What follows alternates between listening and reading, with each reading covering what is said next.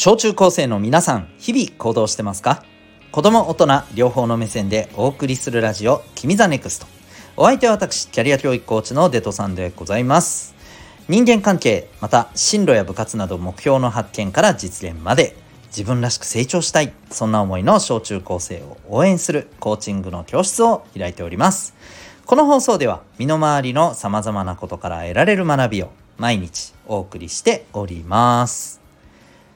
今日はですね、えー、負けないこと、守りが大切。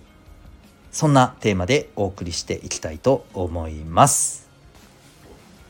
さあ、今日のテーマはですね、これは実はね、あの、話すにあたって、えー、一つ本を紹介しておきたいなと思います。何ていう本かというとですね、孫子という本なんですね。孫子。えっとね、漢字で孫と書いて、子供と書いて、孫子と読むんですけど。で、これ聞いた時点で、あーって思った人ももしかしたらいるかもしれない。あの、歴史とか、そうだね、あとは、うーん、ひょっとしたら、バトルものとか、そういう漫画やアニメにもちょっとね、登場してるかもしれないね、もしかしたらね。うん。まあ、一番はとにかくね、歴史関係、特にあの、戦国とかさ、うん。あとあの、中国のね、えー、この、やっぱり、戦いの歴史ね。うん。この辺りに関連する、なんか物語を読んだことがある人はですね、おそらくこの孫子という名前を見たことが一度や二度あると思うんだよね。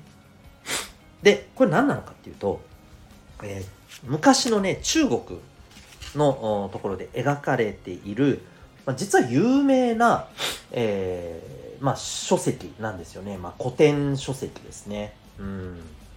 で、まあ、どんなことが書かれてるかっていうとね、えー、まあ、これ、えっ、ー、とね、孫子の兵法書みたいな言われ方もするんだけど、いわゆるね、兵法書。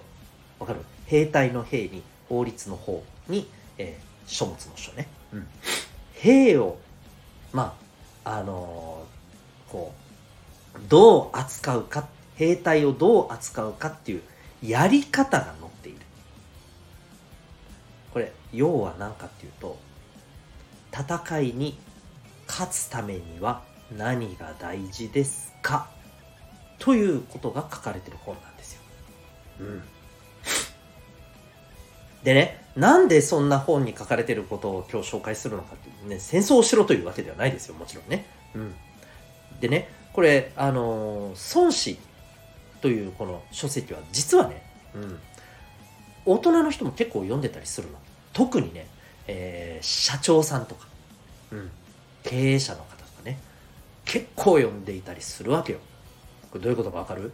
つまりリーダーとして、えー、ねみんなの上に立ってチームを率いてで、えー、目的の達成のためにはある種戦いに勝たないといけないこの戦いっていうのは例えば、えー、まあ、仕事の世界ビジネスの世界で言えばねもちろん商売の戦いだったりするわね、うん、あとはスポーツでもそうだよな。試合で勝つとか。それだって戦いじゃないですか、うん、こういったところで、えー、めちゃくちゃ応用できるような考え方がむっちゃあるわけよ。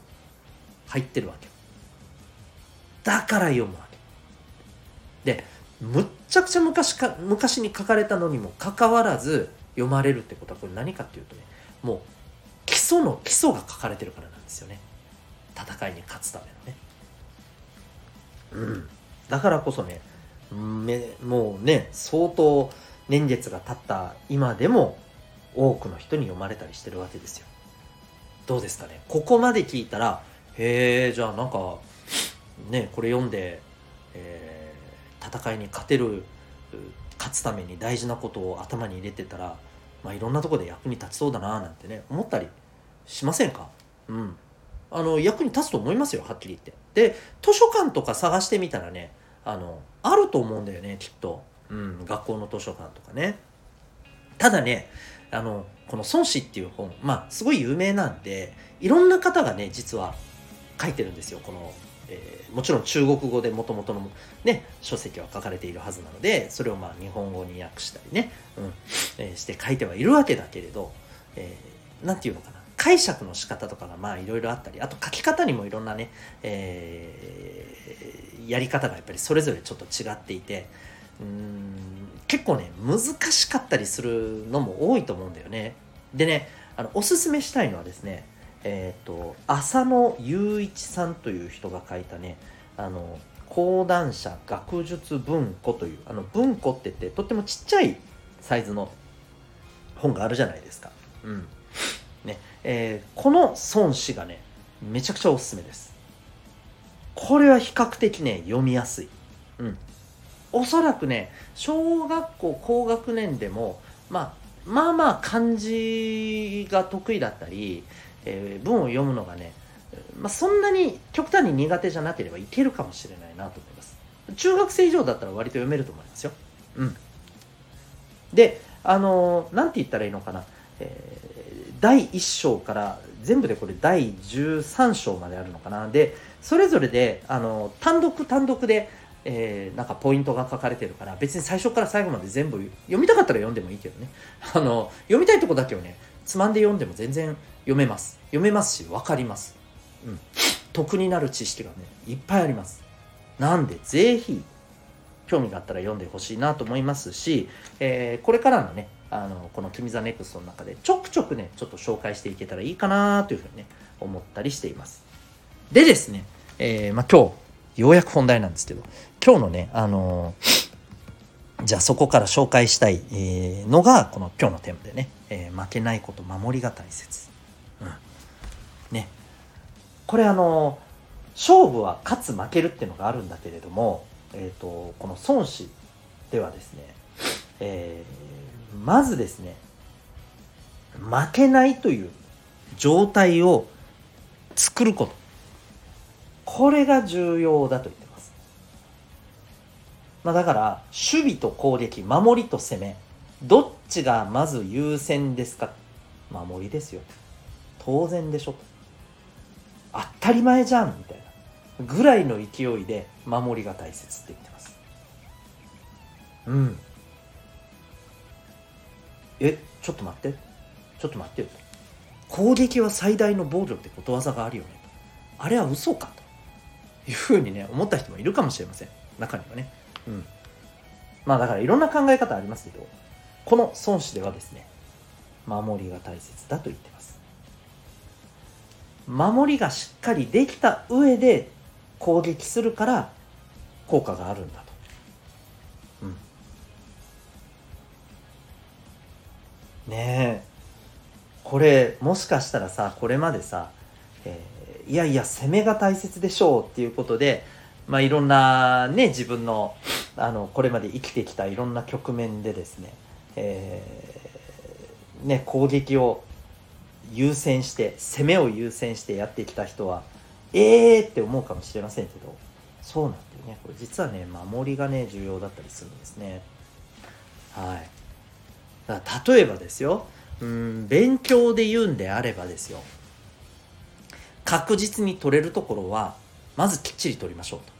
ここが取れなくて難しい問題を挑んで取れるようにしたところでね確実に取れるとこポロポロポロポロとしたらこれ全然ダメじゃんっていうことになるよって話だったりするわけ、まあ、こう聞くとなんとなく納得しません？うん。ね難しい問題をさ解けるように頑張るぞって言ってさそっちに集中しすぎて、えー、基本的なところとかまああのしっかりやればね確実に、えー、点数取れそうなところをおろそかにしてそこでねあの落としてしまったらさ結局なんか頑張った割にあれ点数全然ダメじゃんみたいなことになったりするわけよね。でスポーツでもそうだと思うんだよね。うん。やっぱりいくら攻撃しても、えー、それ以上に取られてしまったら意味がないと。うん。であとねこれはね割とスポーツ全般に言えると思うんだけれどもえっ、ー、と攻撃ってさえ割とね守りに比べるとねいろんなあの外からの影響みたいなのがね強かったりするんだよね。だからまあ言ったら悪いけども自分の力以上に、えー、周りからの助けでねうまくいっている場合が攻撃は多いと。でも守備は自分がやった分で、えー、しかまああのなかなかこう結果には反映されないみたいなね部分があったりするんですって。うん。だからやっぱりね守りが大事っていうのはね結構ね理にかなってたりするんですよね。うん。で、えー、まあ今日言いたいのはねこの守り。しっかりとできるところを確実にやる。やっぱりこれが大切だよと勝つためにはね。これが大切だよっていうことをね、えー、しっかりと頭に入れてほしいなと思いますね。でもね最後に1個だけ最後に1個だけ言わせてください。ただ今皆さんはですね必ず勝つことが一番大事とは限らない時もいっぱいあると思うんだよ。ね。うん。というわけでちょっとねえ時間が結構来てますんで、えー、明日の回はですね今日のこの話の続きでね、えー、この勝つっていうことよりも大切なものは何かということについてねちょっと話していきたいかなというふうに思います。というわけでまた明日もお楽しみに。えー、今日のこの放送放送を聞いてあなたはどんな行動を起こしますかそれではまた明日学びようき一日を